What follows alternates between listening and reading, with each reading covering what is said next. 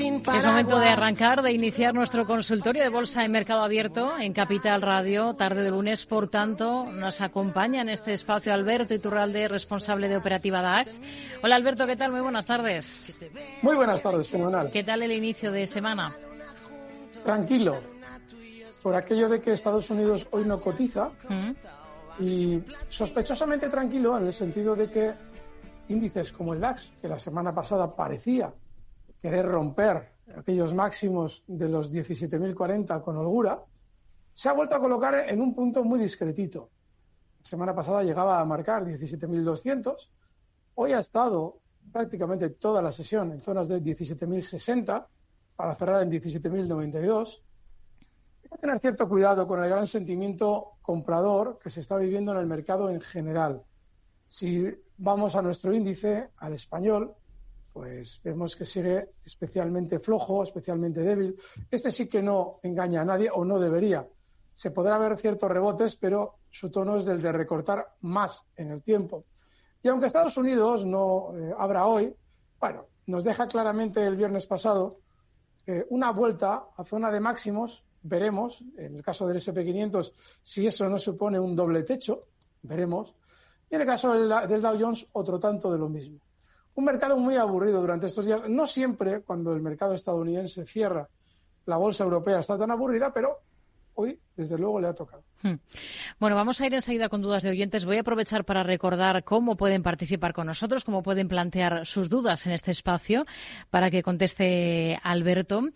Oyentes arroba capitalradio.es es el correo que tienen a su disposición. Luego tenemos también habilitado un número de teléfono al que pueden llamarnos, que es el 91 283 33 33 y nos pueden dejar notas de audio a través de WhatsApp en el 687-050-600. Y justo con una nota de audio vamos a arrancar esta tarde. Vamos a ver qué valores eh, nos plantean nuestros oyentes. Alberto.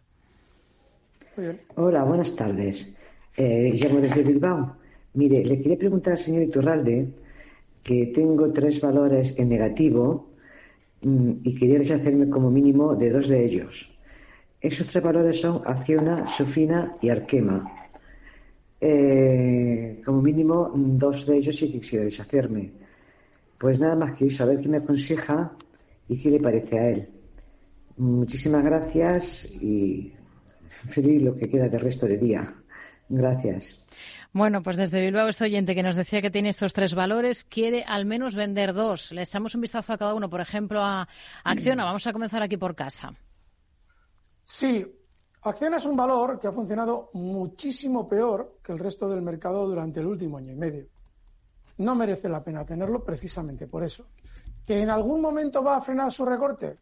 Pues sí, pero fíjense, ahora mismo, y esto es muy importante verlo, si pueden, en los gráficos de Capital Radio en YouTube, porque estamos hablando de que en octubre de 2022 el mercado marca un suelo de manera global. Prácticamente todos los índices lo hacen. Bueno, pues desde septiembre, desde un mes antes hasta ahora, es decir, que durante toda la subida de los índices mundiales, Acción ha llegado a recortar, ahora está incluso en mínimos, un 47%. Entonces, estar aquí no merece la pena. Uno de esos dos valores, yo me quitaría acción. acción. Lo más normal es que continúe recortando más durante los próximos meses hasta zonas de 91,90. Está en 107. No, yo no estaría.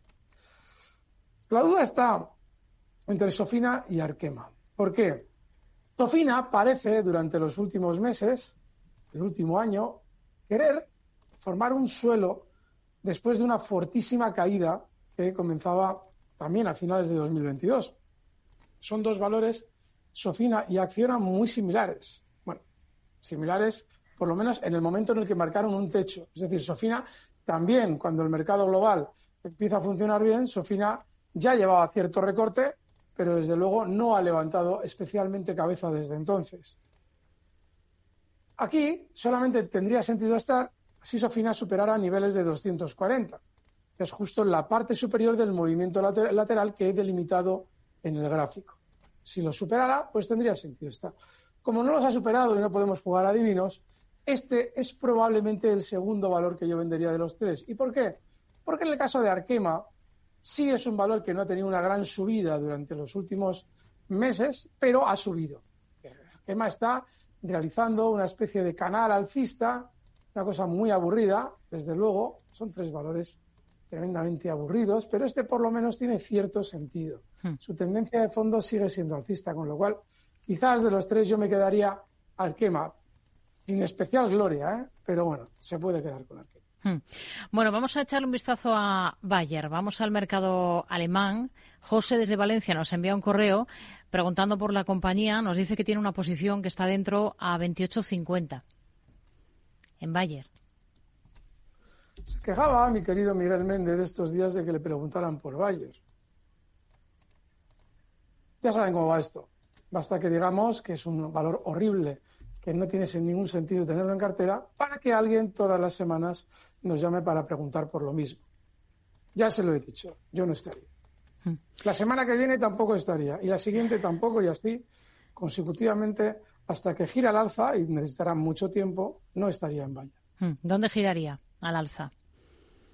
No sé, no soy adivino, pero sí que creo que antes de ver un giro al alza, primero tenemos que ver que frene la caída en niveles de 24 euros, está en 28,9.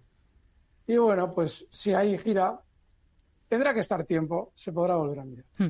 Bueno, vamos con el Santander. Eh, hay varios oyentes que nos preguntan por el banco, que es uno de los protagonistas esta jornada, porque ha anunciado una, una mejora del dividendo y ha anunciado un nuevo plan de recompra de acciones por más de 1.400 millones de euros. El Banco Santander es una tendencia generalizada que estamos viendo, sobre todo en el sector financiero en toda Europa, pero en muchas otras compañías, el tema de las recompras de acciones. Eh, tenemos un oyente, Pau, que nos pregunta por el Banco Santander soportes y resistencias ahora, entre otros, porque hay varios eh, oyentes que preguntan por el Santander. Es muy, muy pertinente hablar del Santander. Recuerden lo que les vengo explicando yo desde que, bueno, eh, desde hace mucho tiempo en el tema de los bancos, pero concretamente en la última tanda de explicaciones que nos deberían hacer estar en bancos españoles, es decir, desde marzo, cuando quebraba Credit Suisse y todos aquellos bancos californianos, que eran imprescindibles para la vida de ustedes, aunque nunca hubieran oído hablar de ellos, les expliqué que llegaría un momento en el que el sistema financiero iría colocando poco a poco el escenario para que ustedes compren títulos bancarios. ¿Cómo se coloca el escenario? Bueno, pues se coloca el escenario.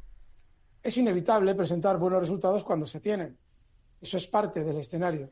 Pero sobre todo, se va colocando el escenario con noticias generadas por la propia compañía y para la propia compañía. Una de esas noticias es la de autocartera. Vamos a aumentar la autocartera. La propia empresa, con su propio dinero, va a comprar acciones de su propia entidad, es decir, onanismo bursátil.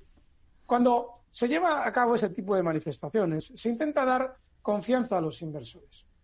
También se suele utilizar la estrategia de contar que Ana Patricia Botín, por poner un ejemplo, aumenta la cantidad de acciones que tiene el Santander. Hombre, si confía Ana Patricia Botín, yo, que soy súper astuto, también voy a confiar. Es decir, engaños para que ustedes compren acciones. Y el clásico en España, que obviamente todas las entidades saben que el inversor español es de una ignorancia bursátil supina, se le da dividendo el dividendo. Es que yo compro esto por el dividendo.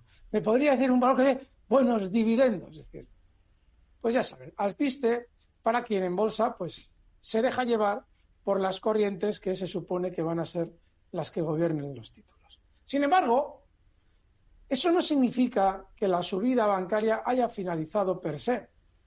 Porque recuerden que para que se coloquen la gran cantidad de títulos que compró el sistema financiero no solamente con aquella temporada divertidísima de bancos californianos imprescindibles para sus vidas quebrando, sino también la gran crisis de la guerra de Ucrania, que supuso el suelo de octubre de 2022, y sobre todo la gran crisis del COVID, que supuso el suelo de 2020. Para repartir todo ese material se necesita tiempo y muchas más tretas del estilo de las que ustedes tan oportunamente estestán comentando ahora, porque está muy bien traído. Es decir, no tiene sentido estar dándole a la rueca continuamente del Santander, del BBV, sigue usted pensando que, hasta que sucede algo importante. Es decir, ¡oh! Van a subir el dividendo. ¡Ostras! Esta es nueva, no me la sabía. Cosas del estilo. Entonces, ahora sí tiene sentido hablar de ellas. Pero recuerden, necesitamos que el escenario esté formado con mayor consistencia, un escenario mayor, pues yo qué sé, cosas como test de estrés, todos los presidentes del gobierno apareciendo en las televisiones para decirles qué contento estamos de cómo han pasado los bancos los test de estrés. La última vez que eso sucedió, estábamos en 2014 y el Banco Santander cotizaba en niveles de 5 euros. Bueno, pues nada más salir aquel presidente, en aquel momento Rajoy, a decirnos en el telediario de la noche lo bien que estaban los bancos, el Santander comenzó, una progresiva caída hasta niveles desde 5 euros hasta 2,27. O sea, más de un 60%. Así es que, ojo, no, un 55%. Así es que, ojo, porque necesitamos más madera dentro de la eh, propaganda bancaria. Sin embargo, es muy oportuno que ustedes ya estén con las orejas levantadas diciendo, ¿esto qué? ¿Qué, cómo que compra quién? Muy bien, pero todavía la subida, lo que podríamos decir a largo plazo, no ha finalizado. Recuerden que llevamos ya avisando dos meses de que con esa teórica bajada de tipos de interés que anunciaba Powell, en cualquier momento sería probable ver ciertos recortes, que no serán el final de las subidas, pero que igual en un momento determinado les viene bien estar fuera. Eso como no podemos adivinar cuándo va a ser, porque en, España ya parecemos llevar a estar así durante dos meses, pero en el resto del mundo ya ven ustedes que cada uno va como quiere, pues cuidadito. Hmm.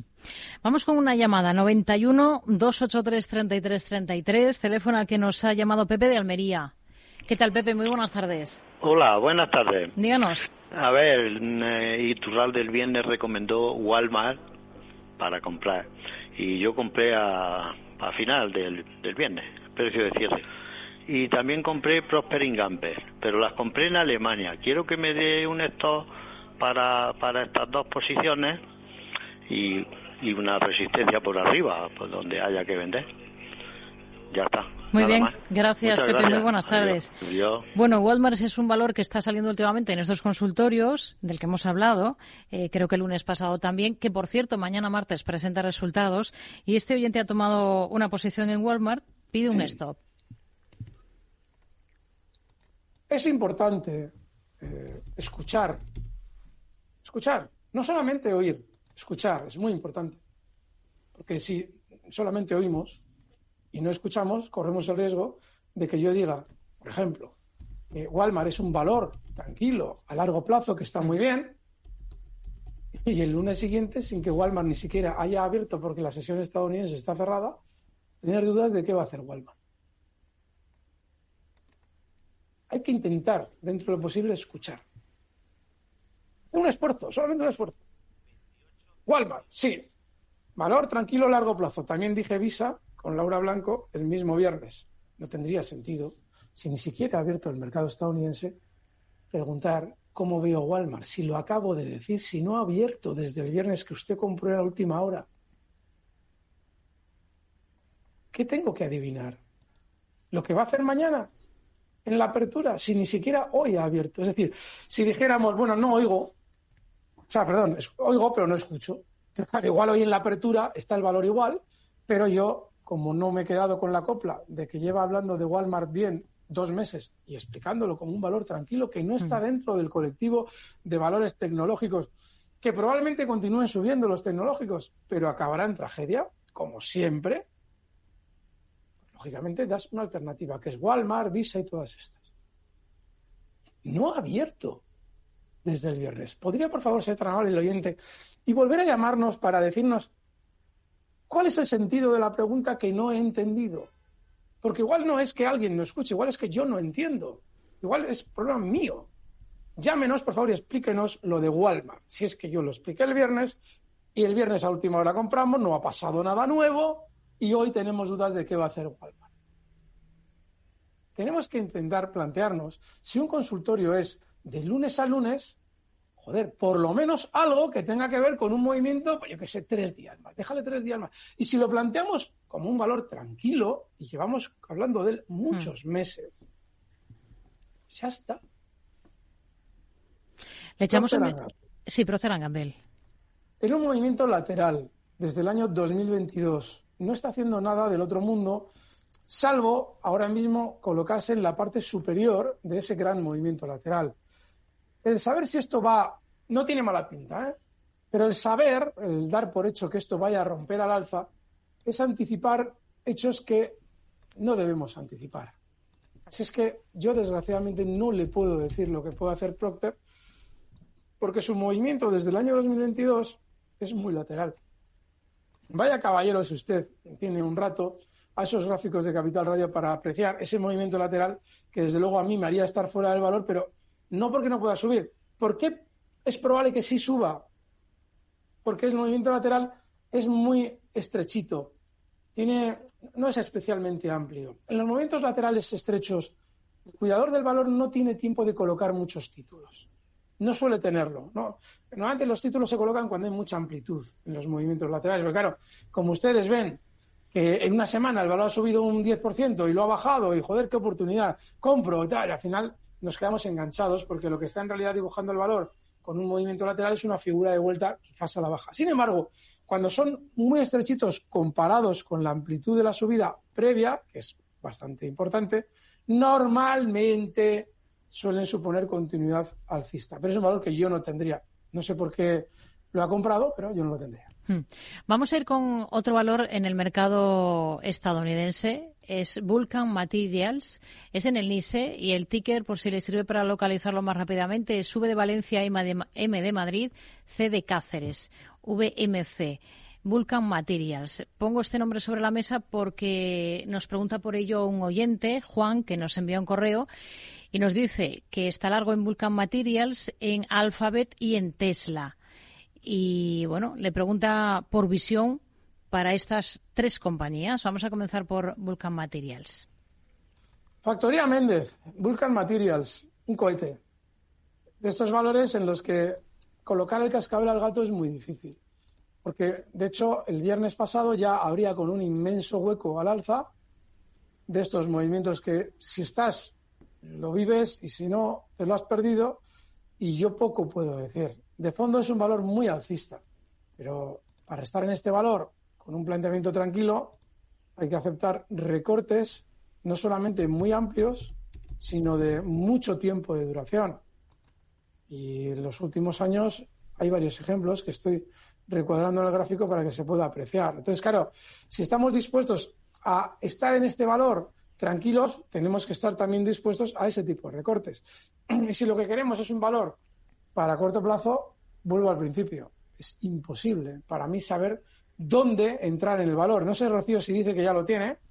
Eh, a ver, nos decía, sí, está largo en Vulcan Materials y los otros, ah. los otros dos también los tienen. Hmm. Ah, bien, fantástico. No, entonces he hablado de más. Porque con colocarle un stop a Vulcan Materials en 253, que es justo los mínimos del viernes, fenomenal. Si otra persona quisiera entrar, yo aquí hmm. no sé qué decirlo, pero el stop es bastante claro. Esa zona es bastante fácil de ver. Voy a ver si entra Tesla relativamente rápido. Hmm. Vamos a ver. Tesla la hemos explicado estos días atrás como un valor que para un especulador rápido tiene sentido, pero esto es lo de siempre. Un especulador rápido. Ha dibujado durante estas últimas semanas una figura de vuelta después de haber caído y una vez que había caído, presentar pésimos resultados, luego va dibujando la figura de vuelta y se puede uno plantear estar. El stop que se puede fijar estas semanas atrás, pues bueno, el más cercano de los más cercanos, pues puede ser justo el nivel 193. Yo le daría más margen hasta niveles de 189, que es justo donde tiene el hueco dibuja hasta la presentación de esos resultados negativos y mientras tanto yo seguiría dentro, pero una operación de muy corto plazo. Nada, nada relacionado con eso de, uy, Tesla, el valor del futuro. Eso es mm. una milonga completa. Y en el caso de... Alphabet, sí, el tercero era otro magnífico y lo tenía en cartera también. Lo que no nos ha aclarado este oyente es el nivel concreto en el que tomó esa posición en Alphabet. En los siete grandes, eh, salvo Tesla, yo estaría, lo he explicado, con una pequeña parte del capital con un planteamiento de que durante este año funcionen bien precisamente por la situación de, electoral que va a vivir Estados Unidos durante los próximos meses. Google es uno de ellos. ¿Dónde tiene un soporte? Bueno, pues tiene un soporte bastante claro justo en el nivel 136. una operación incluso tranquila, pues le puede servir ese soporte. 135, 50, toda esa zona. Pero estaría tranquilo con ese planteamiento, sin más. Hmm. Vamos con otro mensaje de otro de nuestros oyentes. Escuchamos esta nota de audio. Hola, buenas tardes. Peter de la capital. Por favor, para el señor Alberto Iturralde, que infunde gran conocimiento. Dos rates americanos, el primero con el ticket O de Orense, el segundo con el ticket P de Pamplona, L de Lugo y D de Dinamarca. ¿Son estos seguros en dividendo y crecimiento para comprarlos y mantenerlos durante más de 40 años? ¿Qué orden límite de compra más barata posible me aconseja para, para entrar con volumen? Gracias. Felicidades por el programa.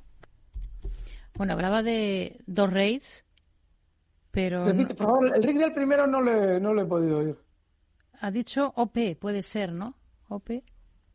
a ver. Si acaso lo que podemos hacer es, eh, lo volvemos a escuchar en detalle y en la segunda parte eh, lo ponemos eh, sobre la mesa, lo volvemos a plantear y entre tanto, que nos quedan un par de minutos. Otra parte que me ha parecido escuchar, seguro que ha sido un error mío. ¿Hablaba de 40 años? Pues yo no lo. No, Ahora Por favor, no, hay dos cosas en ese correo que no he entendido. Pues lo tenemos que volver a. Lo de, los 40 años, eso sí que no lo he entendido. lo, tenemos, lo tenemos que escuchar sin duda. Y a la vuelta de pausa lo analizamos porque ahora ya es intriga en este valor. Pero antes, creo que nos da tiempo a, mirar a, a, una compañía que va a ser Repsol, que es el correo que tengo ahora mismo aquí. Francisco nos pregunta si es buen momento para entrar en la petrolera. Eh, ¿Qué valoración hace? Por cierto, Repsol es de las que presenta resultados esta semana aquí en nuestro país, junto con Telefónica? Con Repsol hay que tener ya cierto cuidado. Porque ya la última vez que nos ha salido bien, nos salió bien esa operación, pero ya es para ir rascando un 2-3%. No hay nada en Repsol que deba hacer pensar que el título, hombre, están recogiendo el papel para hacerlo subir. Hay noticias negativas en el petróleo, oh, esto va a subir. Puede ser que el petróleo suba. Estos días, bueno, parecía que quería dibujar más subida. Pero Repsol no está haciendo nada que diga, esto es una gloria tremenda. Así es que, pues sí, que en resultados igual nos los presente muy positivos y tenga un tironcito con hueco y todas esas cosas, pues es posible, pero nada, yo no le veo nada a Repsol, absolutamente nada. Hmm. Ahora sí, vamos a hacer esa pequeña pausa. Alberto, hacemos los deberes nosotros aquí, volvemos a escuchar ese mensaje del oyente y enseguida retomamos y comenzamos justo por ahí.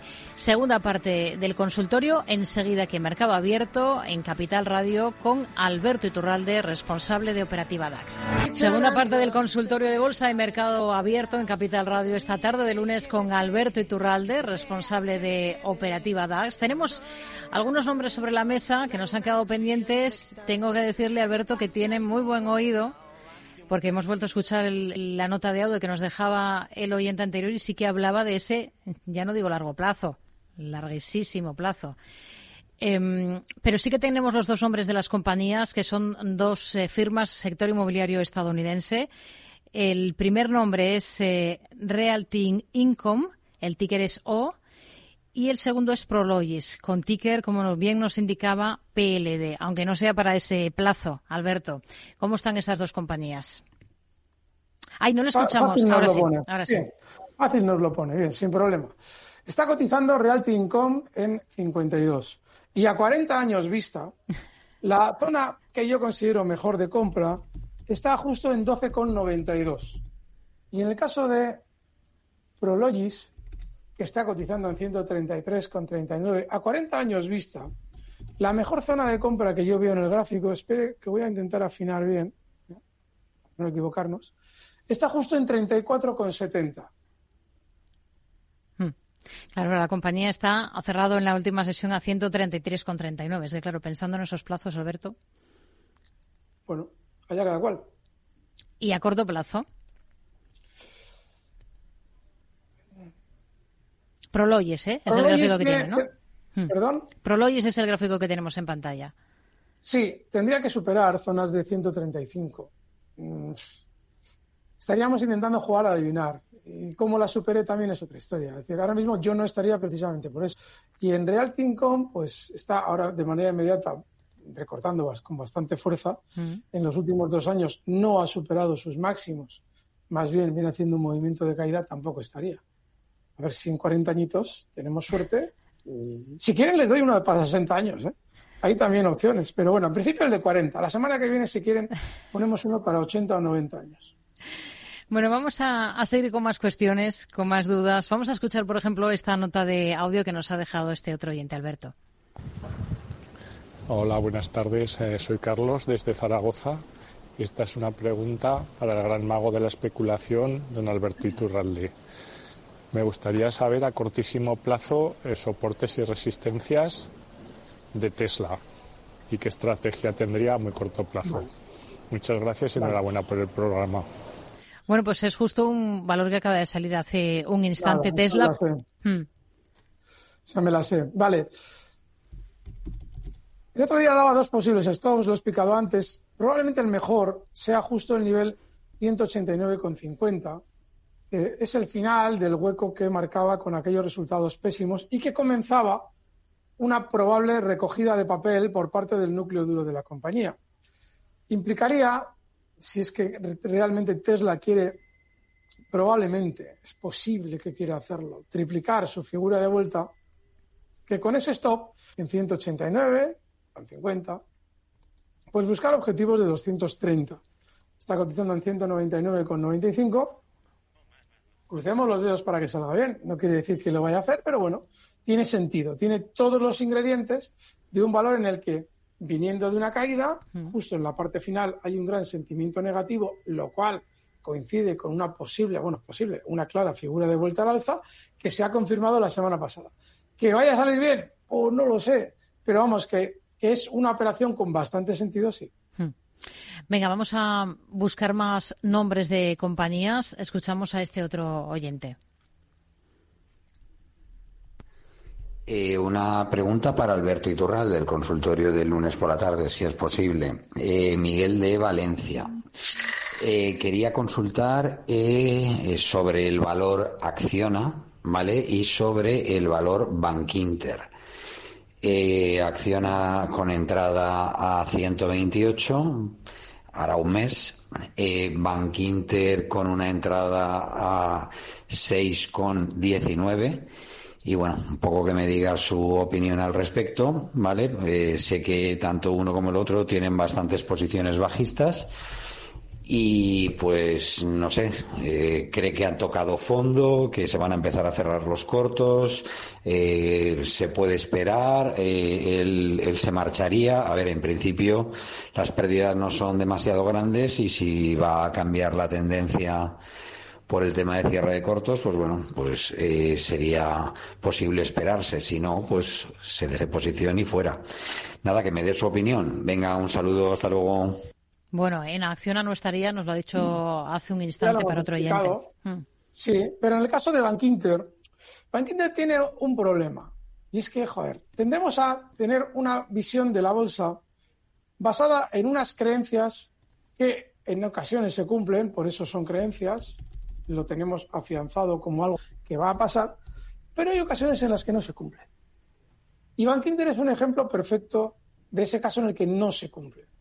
Bankinter es un valor bancario, el único valor bancario que ha tenido una clara tendencia alcista durante los últimos 10-15 años. Con sus sustos, en 2020 tuvo un super susto, una muy fuerte caída, pero volvió a máximos históricos antes que los demás en el año 2022 ya estaba en máximos históricos. Yo lo he explicado en infinidad de ocasiones. Bank Inter solo tiene sentido como banco en modo ahorro y aceptando que la pendiente de beneficios va a ser muy baja. Por el contrario, tiene la parte buena de que a la hora de tener problemas el banco no nos va a tener, como por ejemplo, les voy a poner el ejemplo de otro banco, el Banco Santander, que todavía está lejos de los máximos que marcaban en el año 2007. Si ustedes hubieran comprado Banco Santander en noviembre de 2007, ahora mismo, no me vengan con los dividendos, que también están incluidos los dividendos en esta apreciación, estarían perdiendo un 27%, cosa que no les sucedería en Bank Inter ni les habría sucedido en Bank Inter durante los últimos años. Con lo cual, si usted tiene ese planteamiento tranquilo en modo ahorro y no va a estar preocupado de modas ni de eh, problemas cíclicos ni cosas por el estilo que sí afecta a los otros, pues se puede estar en Inter con una muy pequeña parte del capital.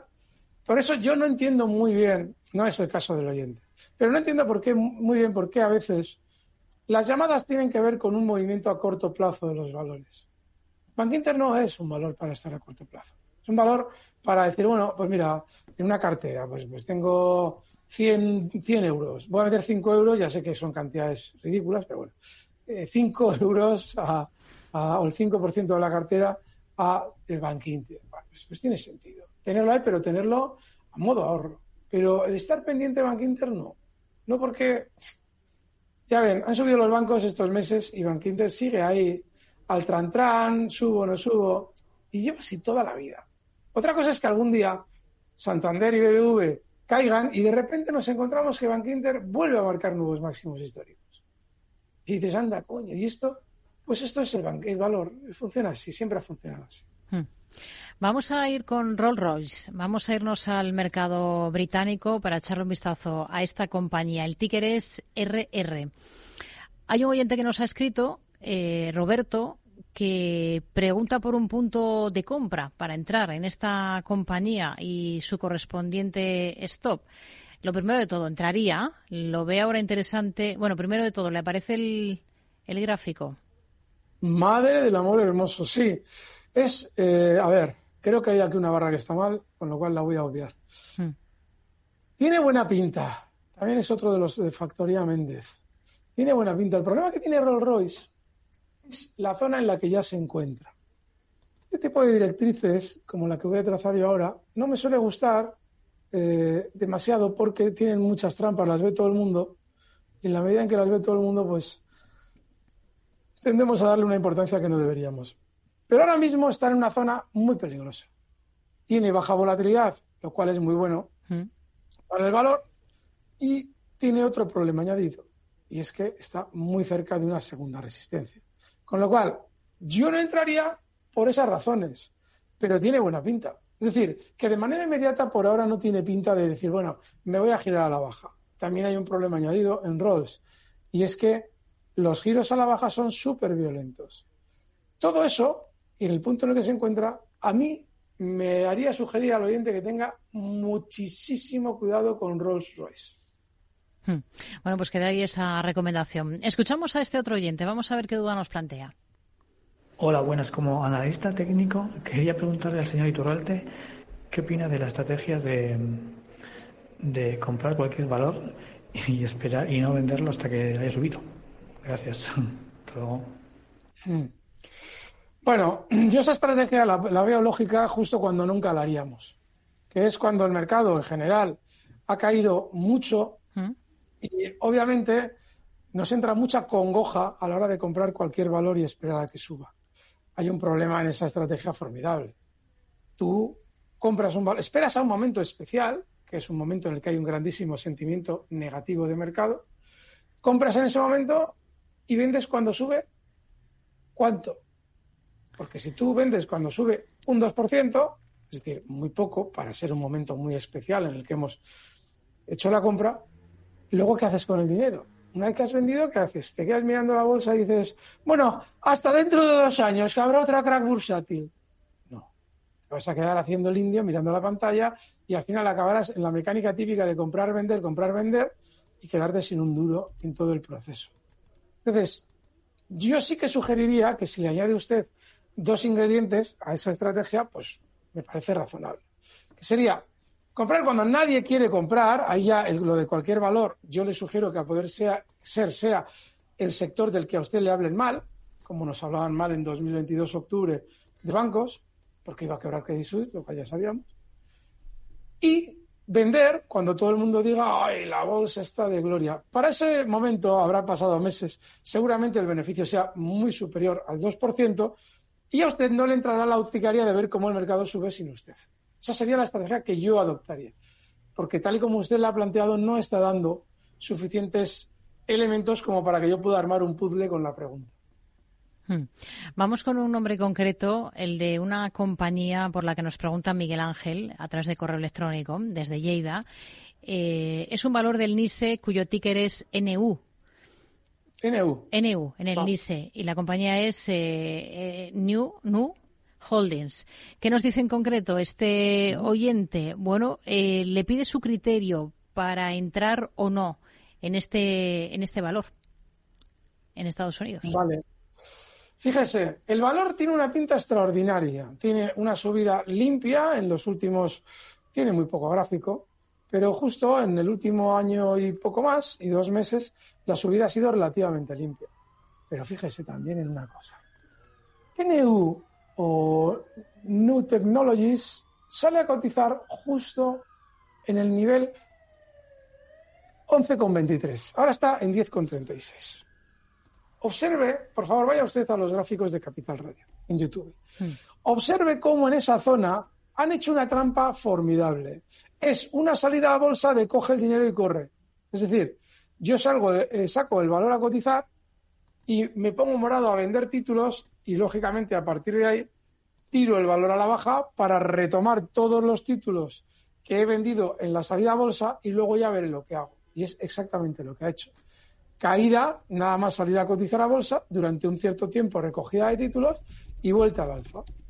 Significa que hay una gran cantidad de enganchados en su punto de salida a bolsa. Coge el dinero y corre. El cuidador vendió gran cantidad de títulos, salió del valor y ahora esos enganchados van a querer recuperar su dinero cuando el valor llegue a zonas como 11-20. Con lo cual, muchísimo cuidado porque ahora lo normal es que vaya haciendo resistencia en esa zona y le cueste superarla. Es decir, que sí, la pinta es fantástica, pero está ya en territorio comanche. Yo tendría muchísimo cuidado con este valor. Hmm. Vamos a localizar un par de nombres por los que nos pregunta otro oyente, Alberto. El primero es una empresa pequeña del Nasdaq, nos dice Carlos, que es quien nos escribe, Carlos de Vigo. El ticker de este valor del sector alimentación en Estados Unidos es F de Francia, T de Teruel, L de Lugo, F de Francia de nuevo. La compañía es eh, FitLife Brands y quiere entrar con poca cantidad en este valor eh, y pregunta soportes y resistencias. Y luego hay un valor, un segundo título por el que nos pregunta, que es en el mercado de Estocolmo. Eh, nos da el ticker que es TEC, TE no, espera, espera, Rocío, no. La primera no encuentro ese trick. Repítemelo, por favor. A ver, pues sería F, F de Francia, T de Teruel, L de Lugo, F de Francia de nuevo. Vale, y ahora espera un poquito. Sí. Porque eso que yo creo que está mal. Fit Life Brands me aparece en el Nasdaq. ah, sí, Fit Life Brands. Vale, perfecto. Perdona. Sí, tienes tu razón. Estaba bien. Otra, la otra, por favor. Y la otra compañía es en la bolsa de Estocolmo. El ticker es T de Teruel, E de España, Q de queso, TEC. Vale. La compañía es Technion, esta, esta segunda. También está pensando, y esta es del sector aeroespacial y de defensa, nos indica este oyente. Está pensando en entrar en estas dos pequeñas empresas con poca cantidad. Bueno, lo de la poca cantidad está muy bien. El problema que tiene la primera que nos, que nos ha dado FitLife es que es un valor que negocia al día del orden de, pues, yo qué sé, 10 mil dólares. Entonces, pues sí, Puede ser, puede ser que ahora, en la zona en la que está, con un stop, cotiza ahora mismo en 10,50, con un stop en 9,50, que es justo los mínimos que ha marcado estas últimas semanas, pues vale, perfecto, se puede estar con ese stop. Muy poca parte del capital. Y en el caso de Technion, que tiene un poquito más de volumen, bueno, bastante más volumen, pues hombre, el problema que tiene con Technion es que el stop tiene que estar en 210 está cotizando en 256. Entonces, con poca parte del capital y con ese stop puede estar porque quizás quiera continuar con una tendencia alcista que desde el año 2020 está desarrollando y que por ahora sigue vigente, con lo cual tendría ese sentido. Pero el stop muy lejano. Hmm. Vamos con otra nota de audio que sería esta. Buenas tardes, Rocío. Buenas tardes, maestro Iturralde. Quería preguntarle sobre la acción Lotus Bakeries con el ticker LOTB en Euronext. Las tengo compradas en 7.640 y me gustaría conocer un posible objetivo. Después de la presentación de resultados parece que está formando como un tipo de banderín. Me gustaría conocer la opinión de Alberto hasta dónde puede alcanzar el, precio. Muchísimas gracias y enhorabuena por el programa. Bueno, pues Lotus Bakeries em, la tiene en cartera, nos decía, en 7.640. Es uno de los valores, y este en su día, cuando en el año 2021 hacíamos cosas como campanadas y cosas por el estilo. Explicamos por qué era tan sumamente alcista. Luego Miguel también, por su cuenta, empezó a hacer su seguimiento del valor. Siguen muy bien. Es un valor súper alcista. Es muy difícil colocar un... A ver, por ejemplo, ahora mismo técnicamente, claro, clarísimo, el nivel de beneficio, es decir, de stop eh, de beneficio que puede fijar es 8,20, cotiza en 9,08. Es muy amplio, pero es que el valor es súper alcista. Vayan por favor a esos gráficos porque realmente merece mucho la pena ver valores así en Europa, que costaba mucho tiempo verlos hasta los últimos meses. Y este, mm. sin embargo, lleva años siendo súper alcista. Así es que yo agradezco muchísimo la confianza, pero es muy difícil colocarle un stop cercano, porque el banderín al que él hace referencia, sí, es un banderín, sí, sí, está muy bien visto, pues hombre, si le arden en las manos, pues puede colocar el stop en la parte inferior del banderín, 8,70 por poner un ejemplo, pero yo tendría paciencia, porque es que es un valor con una tendencia alcista de libro, pero de libro.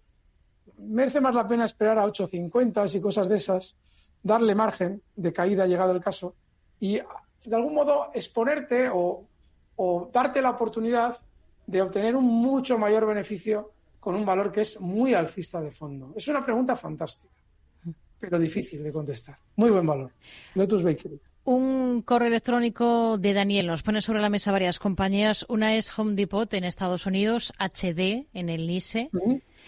La otra es One OK, el ticker es O cada kilo E de España, en el NISE también. Y el tercer valor es Catalent, eh, ZLT en el NISE. Está pensando en los tres de cara a una posible entrada. Vamos con Home Depot primero. Sí. está, Home Depot está muy bien. muy bien. Este valor está muy bien. un, analista técnico diría, joder, no, no está tan bien porque tendría que superar máximos. Está muy bien. Está muy bien. Miren, en más de una ocasión, durante los valores que nos han planteado ustedes, mientras los hemos analizado, se ha visto figura muy similar a la que tiene Home Depot, con la particularidad en este caso de que la ha confirmado al alza la figura, es decir, ha roto el movimiento lateral al alza y lo está haciendo con relativamente baja volatilidad. Recuerden que durante, desde el año 2022, el mercado en general ha subido mucho y ha habido una gran cantidad de valores que no han estado acompañando al resto, pero que ahora, en el caso Home Depot, de cuatro meses a esta parte, han apuntado a las subidas con baja volatilidad y tienen muy buena pinta. Son valores muy tradicionales cuando hablamos de Walmart, Home Depot, Visa dentro del mercado de pagos, hmm. pero son valores clasicazos de toda la vida y que ahora están despertando. Yo creo que es buena idea, pero claro, aquí solo se puede estar con un planteamiento coherente con el valor, es decir, con una paciencia infinita y con un stop relativamente amplio. En este caso estaríamos hablando de, de 320 como stop, ahí, ahí está la cosa, cotiza en 362, y con un objetivo alcista de aquí a unos cuantos meses en zona de 300, perdón, de 420 con mucha tranquilidad y buenos alimentos. Caso de Juan, ok, vos está muchísimo mejor todavía. Qué buen valor. Qué buen valor. Enhorabuena al oyente. Es para entrar ahora. No sé si. Ya. Sí. Se puede entrar ya. Sí, sí, sí, sí, sí, sí. Qué buen valor. Esto se lo tengo que decir yo a Miguel. Porque no se lo manejará, pero desde luego está formidable. Miren, esto es precioso. ¿Tenemos tiempo? Creo sí, claro. Sí. One OK, durante la crisis del murciélago, tuvo un recorte fortísimo y muy vertical, de los que realmente hielan la sangre si estás en el valor. Estamos hablando de un recorte ni más ni menos que del 84% en cuestión de muy pocos días. Bueno, vaya que si heló la sangre a quienes estaban en One OK, que luego se permitió el lujo, el valor, de subir con una bajísima volatilidad durante mucho tiempo hasta esa zona de máximos. En esa, zona de máximos, para, bueno, este valor es muy difícil de manejar, pero está muy bien. Se permitió el valor amagar, mostrarle a los especuladores que iba a romper máximos para volver a colocarse por debajo de esos máximos durante mucho tiempo y realizar en ese ida y vuelta una especie de movimiento lateral bastante desesperante mientras el resto del mercado subía. Hablo de octubre de 2022. Bueno, pues el valor ahora, ahora acaba de superar el movimiento lateral. Por eso es tan pertinente la pregunta de este espectador, de este oyente. Formidable la pregunta.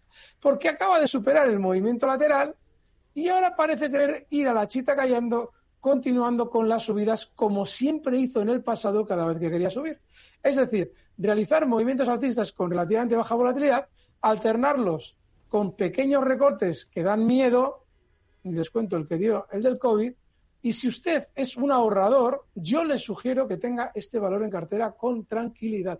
Pequeña parte del capital, ahí quietito y esperando ver venir, porque es un valor que tiene muy buena pinta, Rocío. El mejor mm. valor por el que nos han preguntado y se puede entrar ya. Catalan, este ya nos han preguntado 20.000 veces.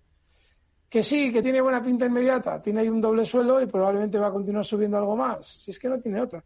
El problema que tiene es la dificultad de un valor que de fondo, de fondo sigue siendo bajista a largo plazo.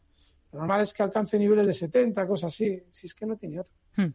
En, este, en este minuto que nos queda, Alberto, ¿algún nombre que quiera sugerir, poner sobre la mesa? Se me ha olvidado. Antes he pensado uno y se me ha ido. Debo tener uno. Bueno, he comentado estas semanas el caso de Visa y es que eh, sigue siendo un valor que con muy baja volatilidad sigue subiendo. Está muy bien. Claro, no es todo esto de Alphabet, de Meta y menos Nvidia, ¿no? que son valores con unos movimientos alcistas cuando quieren tremendos, pero es un valor que tiene baja volatilidad. Es decir, que va subiendo sin hacer mucho ruido. Yo les sugiero que esté en este tipo de valores. Walmart, Visa, el que hemos explicado ahora, One, OK, ese tipo de valores. Pues con esto nos quedamos. Estamos ya prácticamente sin tiempo. Alberto Iturralde, responsable de Operativa DAX. Hablamos la próxima semana. Buena semana, buenas tardes. Fuerte abrazo, buenas tardes.